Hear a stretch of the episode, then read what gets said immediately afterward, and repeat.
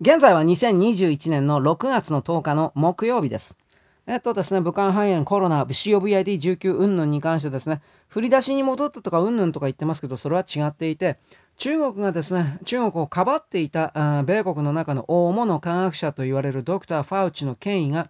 徹底的に失墜した始まりはですね、電脳空間におけるネット探偵団、ネット調査団とでも言えるような素人の複数の、しかし全世界にまたがる、まあこれはマニアという言い方なのか、とでも真実追求者とでも言える人々が、中国の過去の論文などを全部査読、精査してです。彼らが言っていることは全く矛盾しているということを明らかにし、複数のソースを出し、そのことにドクター・ファウチが答えられなかった。論破できなかった。自分の嘘を暴かれてしまった。というところから今度はドクター・ファウチが過去に武漢肺炎の発生時そしてそれらのうーんまあ現代に至るまでなんでしょうね。3000件以上にわたる電子メール E メールの情報公開によってこれも全部明かされてしまった。そして彼が発生の当初からこれが中国のウイルス研究所から漏れたまたは人工的に出されたということを知っておりその上で関係者である自分、そして彼の他にも仲間がいっぱいいるんですが、これらの仲間、自分にですね、権威がかからないように、徹底的に圧力をかけた嘘をついていたということが、彼自身のメールから明らかになり、そして現状時点における米国のメディアは、もちろんネタがないのだろうけれども、ファウチ祭り、ファウチの、ファウチが昔こういうこと言ってた、こいつは嘘つきだ、こいつは嘘つきだ、ということの、そしてその流れの中でピーター・ダザックという連中、まあ仲間なんですが、中国に徹底的につながることによって巨額な利益を得ていた人物なのですがこれらのですね関係者の行状もどんどん表に浮かび上がっております。こうした形で、えー、極左の中の人々が、えー、なんだろうね。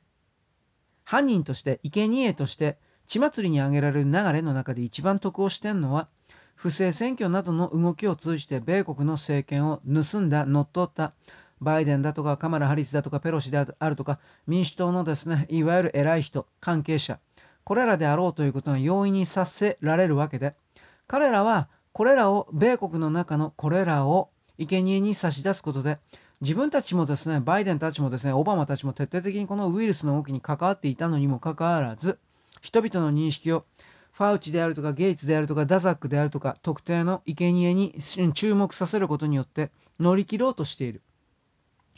これがよくわかります。そしてその乗り切る流れの中で状況次第なんですが、えー、自分たちに火の粉がかかる前に今度は返す刀で中国を批判することで自分たちの立場だけは守ろうとする。これはあの下半身スキャンダルの動きが起きた時にユーゴへの空爆だったかをいきなり決定したようなビル・クリントンのあれと全く同じことであり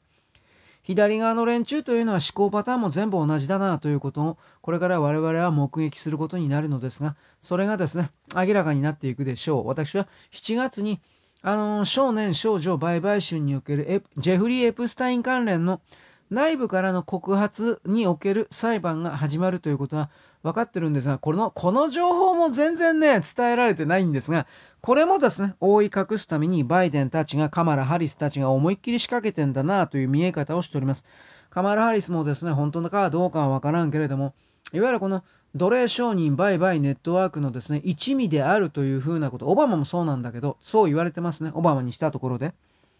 で、こういうあバイデンはねエプスタインアイランドを徹底的に利用した変態であるとかそういう話もまあ出ておりますよオバマもまあ利用していたそうですけれど本当の真実というものは何かということに関して私はあなたに致命的に徹底的にこうなんだということは言えませんがしかし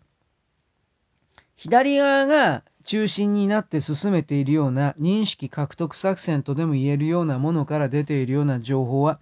明らかにこれはおかしいですよということだけは言います。私、あなたのような何の力もないゴミくずたちを騙すために狡猾な言葉の魔術、言葉の技法が投げつけられていると言います。言葉の大量爆弾投下がされていると言います。それらをかいくぐって本当の真実をつかまなくてはいけない。そうしなければ未来がないということを私は言います。